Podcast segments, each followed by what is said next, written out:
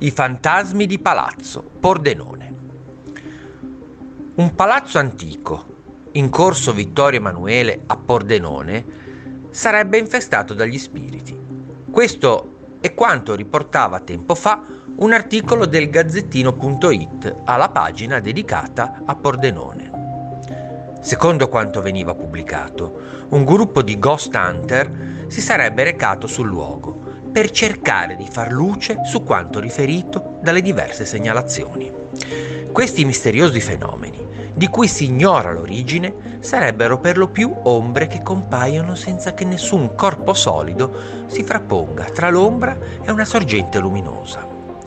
Da quello che si dice, le apparizioni delle ombre andrebbero avanti da oltre 13 anni e si sarebbero manifestate all'interno di uno degli uffici del palazzo trecentesco ma la segnalazione più eclatante sarebbe quella di cui hanno portato testimonianza almeno tre persone. Sempre in corso Vittorio Emanuele sarebbe stato visto con tanto di tuta mimetica Erwin Rommel, la volpe del deserto. Lo spettro, dopo essersi presentato, avrebbe anche rivelato una profezia. Nel 2040 l'Italia non sarebbe più stata una repubblica e l'intero scenario politico sarebbe cambiato.